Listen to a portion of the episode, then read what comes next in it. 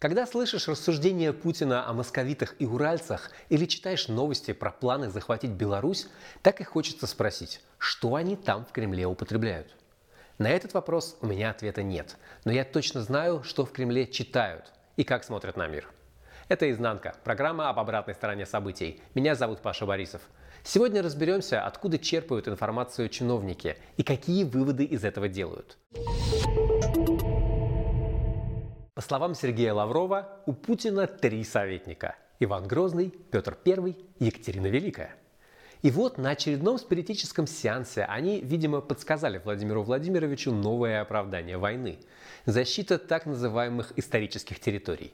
Судя по всему, исторические – это те, что получилось захватить и удержать. И, например, основанный Екатериной Херсон к таковым уже не относится.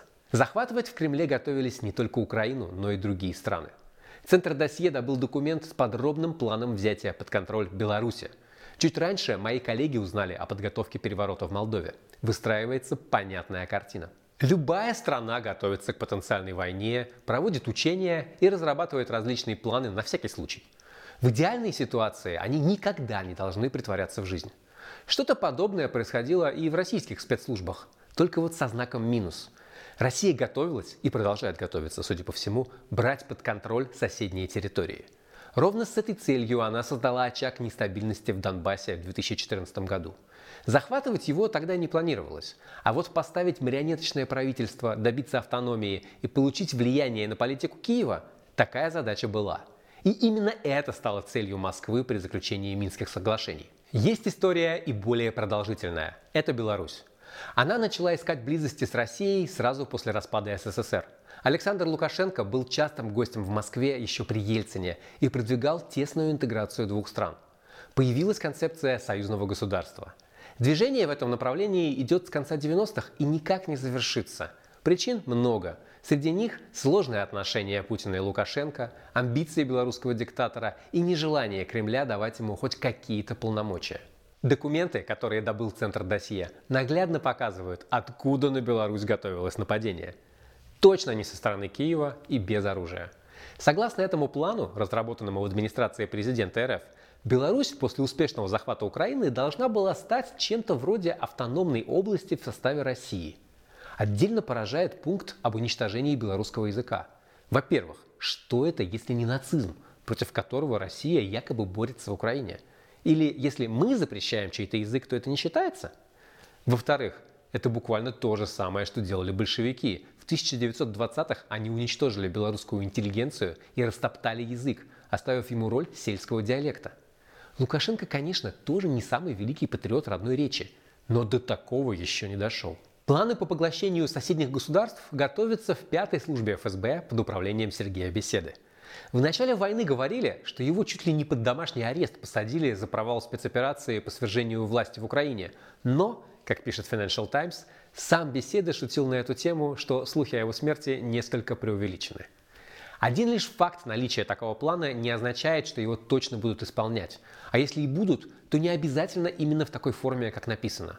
В конце концов, о плане захвата Украины не знал практически никто, даже среди тех, кому довелось исполнять приказы о начале вторжения – Подобные вопросы обсуждаются узким кругом путинских единомышленников. Лукашенко, конечно, все опровергает.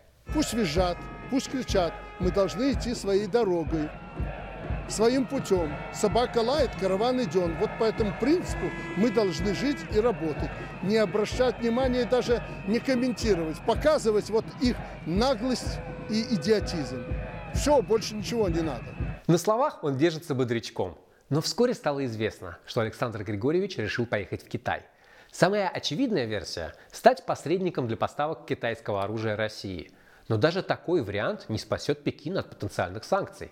Кто знает, может быть Лукашенко пошел просить у Си Цзиньпиня защиты от Путина. В конце концов, война пришла уже и в Беларусь. Под Минском была попытка подорвать самолет разведки А-50 за 300 миллионов долларов.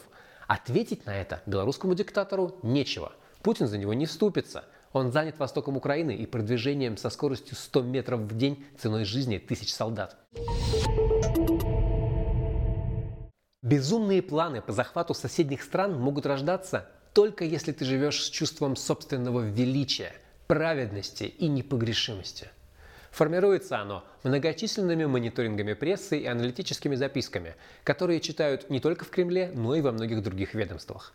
Просто так доступ к ним не получить, но на то мы и называемся изнанкой, чтобы рассказать все, что скрыто завесой тайны. Картина мира в этих документах удивительная. Вот, например, кремлевский мониторинг иностранных СМИ. Показывать не буду, чтобы не подставлять свои источники. Скажу лишь, что готовят его на Старой площади – Фокус, конечно, на удобные для Кремля тезисы. Обращают внимание на историю с танком у российского посольства в Берлине, цветы к которому возлагали и те, кто сочувствует российской армии. Ну, примерно так и должно происходить в демократическом государстве. Но у нас вот задерживают, если хочешь положить букет к памятнику Тарасу Шевченко.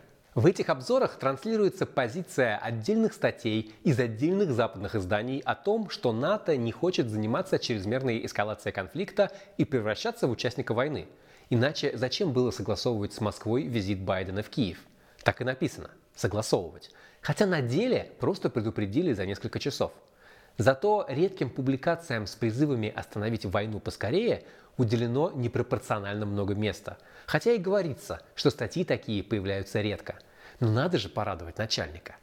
Для этих мониторингов тщательно подбираются материалы под заранее составленные тезисы – то есть не разные источники информации формируют повестку, а повестка подгоняет под себя СМИ. Мы с вами знаем, что в западной прессе такое, конечно, невозможно.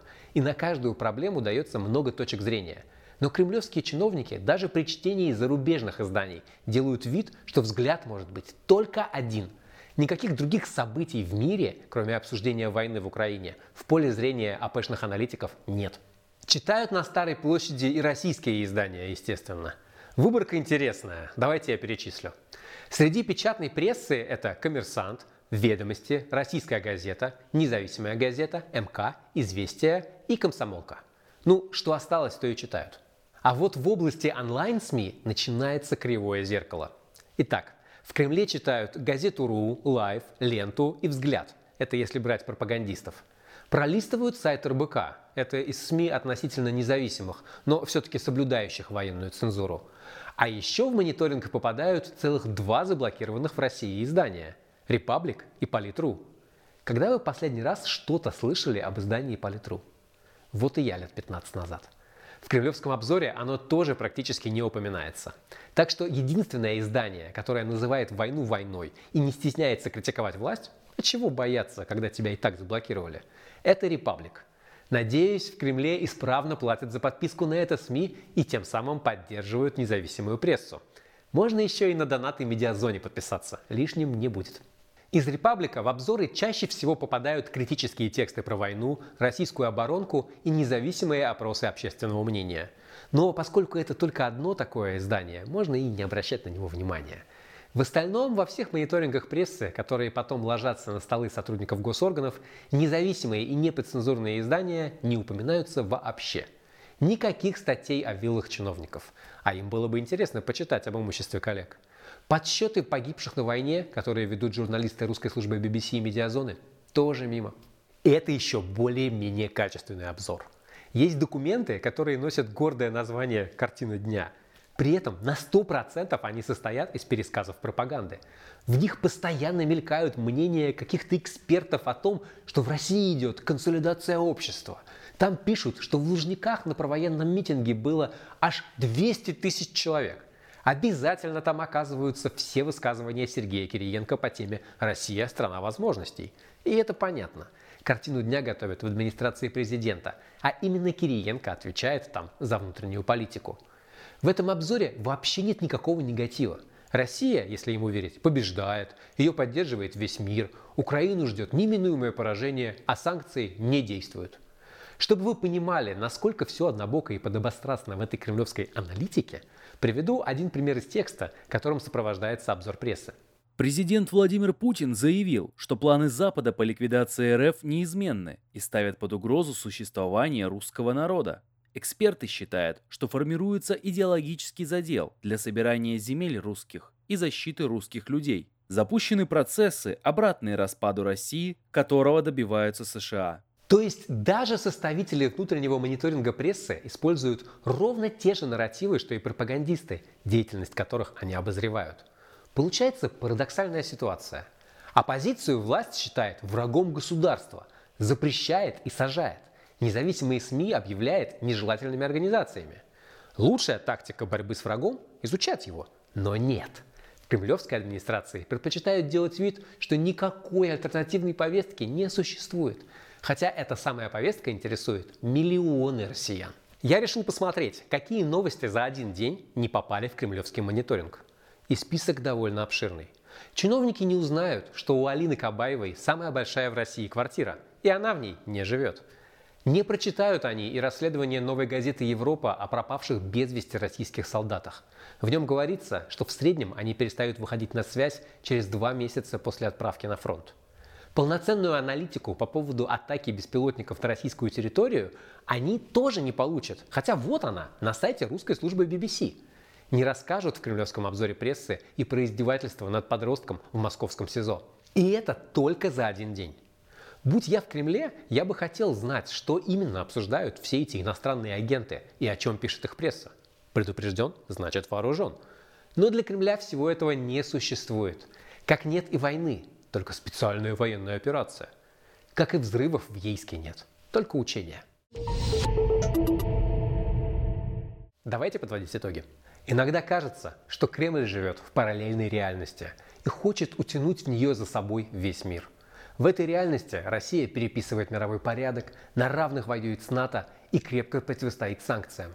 Как на самом деле, вы сами знаете, ничего общего с настоящей картиной мира у такого абсурдного взгляда на события нет. Это «Изнанка» – программа об обратной стороне событий. Меня зовут Паша Борисов. До новых встреч!